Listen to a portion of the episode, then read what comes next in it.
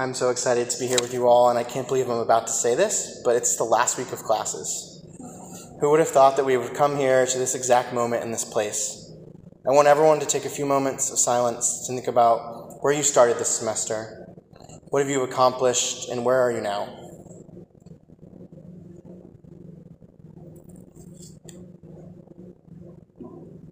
How have you surprised yourself, and where have you grown?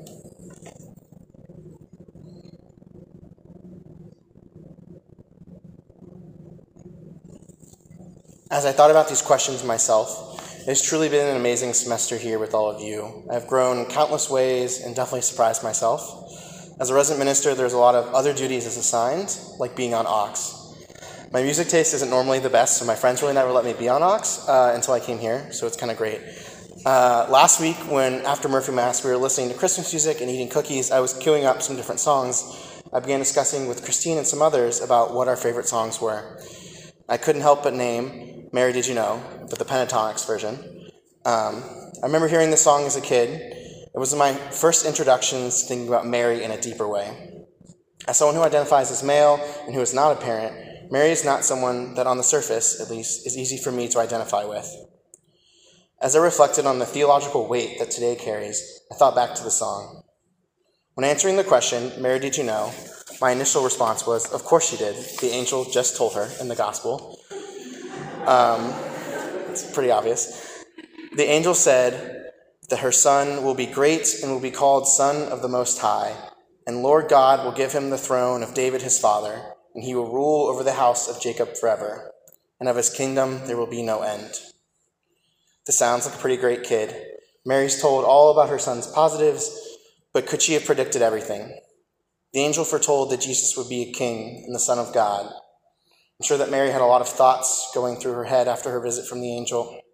I'm sure she envisioned her son being hailed a hero and loved by all people. Mary could have envisioned this, but could she also have envisioned the suffering that her son would endure? Mary could not have known everything that would happen to her and her family over the next 30 ish years. And I can't imagine that Mary would have envisioned that we would still be talking about her here 2,000 years later. I've never been someone who has a particular devotion to Mary, but I tried to do a little bit of imaginative prayer before this reflection. When I read the readings and I saw Mary, I didn't see the powerful Lady of Guadalupe or Lourdes. I saw a scared young girl. While we don't know how old Mary was, scholars estimate that she would have been between 12 and 16 at the time of this event. Can you imagine? I don't know about the rest of you, but when I was 15, I was definitely not ready to be doing anything that Mary was asked of. Yet she still gave this ultimate yes. In today's readings, we saw two examples of God coming to humans. In the first reading, God goes to Adam, and Adam responds by hiding from God. In the gospel, when God comes to Mary, Mary responds with a yes. In fact, she says, May it be done to me according to your word. She doesn't say, Let it be done as I want or anything else, but as you will. She does not place limitations on God. She does not think, I will dedicate myself partly to Him, maybe for a little bit. I'll deal with it, and then I'll do what I want later. Mary loves God, and she trusts herself to Him in all things and for all things. While this may seem like a daunting task, giving this yes, like Mary, is a little scary, but God doesn't ask of us what He asks of Mary. At least I hope not. He knows what we can handle and doesn't overburden us. What does God ask of us personally? I want you all to take a few seconds and think about what God might be asking you to do throughout this semester. And I'm not talking about solving world hunger, but what is God asking you to do in your daily life?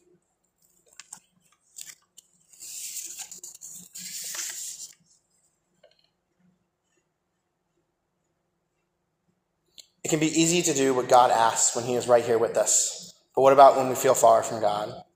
For Mary, that reality was pretty sudden. Right after she said yes to God, the angel departed from her. I go back to that scared young girl. What must have been going through her mind? Even though she was chosen by God, life was not going to be easy, for her. Before this interaction with the angel, she had a future husband and a life planned out. After hearing from the angel, the social and legal problems that would have come her way might have seemed insurmountable. If Joseph, had, Joseph hadn't stayed with her, she could have been killed and likely would have been killed for becoming pregnant outside of marriage. With all these pressing issues, Mary placed her faith in God. This is something I've always struggled with how to feel God's presence in the hard times. I found a reflection on today's readings from Pope Francis. Addressing a crowd at the Vatican in 2018, Pope Francis said, She is left by the angel, but believes that God remains with her and in her. And she trusts. She trusts in God, and she is certain that with the Lord, even in an unexpected way, everything will be fine. This is the wise approach, not living depending on problems. When one ends, another appears but by trusting God and entrusting Him every day. Here I am. Here I am is the phrase, and here I am is the prayer. The strongest message I have taken from Mary and Pope Francis is Here I am as a prayer. We can present ourselves to God, and He will respond with love and care. Saints throughout history have presented themselves and to God and have all received different callings. Whether it be Mary, Ignatius, Oscar Romero, Ita Ford, Thea Bowman, or Dorothy Day. When I think about doing the same things as these holy people, I get scared. What if I can't live up to their legacy? I'm afraid to say, Here I am, but God won't ask me to do a Mary task or a Dorothy Day task. He'll ask me to do a Miles task. Thomas Merton once famously said, For me to be a saint means to be myself. So I know this Jesuit, his name is Father B. He is 94 years old, and he wanders around Xavier's campus and says hi to every student that he meets. Um, there's a little ritual that when you interact with them, so you walk up and say, Hi, Father B. And he'll go, Oh, how are you doing today, Saint? Father B calls everyone Saint. Um, many students like to think that that's because he doesn't know our names, um, which might be true. But if you ask Father B, and I found this in an interview, he says, Because that is what we are. We are God's holy people, and we tend to be negative about ourselves. We overlook our own holiness. I'm very grateful to be here and share my life with these people who I have found to be overwhelmingly good. I want to be with the saints. So I know I got kind of off track from the reading, but I wanted to share this story with you all because I think it's important to remember. I don't need to be Ignatius, Romero, or Mary. I need to be Miles. To be a saint means to be myself, to be honest with myself and with God. On this holy day, we can look to Mary and her life and learn from her on how to trust God and to give yourself to God. I started with this reflection talking about the song, Mary, Did You Know? Well, I don't have a definitive answer. I don't think that Mary could have known everything, and that's what makes her special. She did not know what she was getting into, but she trusts in God. As Pope Francis said, Here I am is the phrase, and here I am is the prayer. Ooh.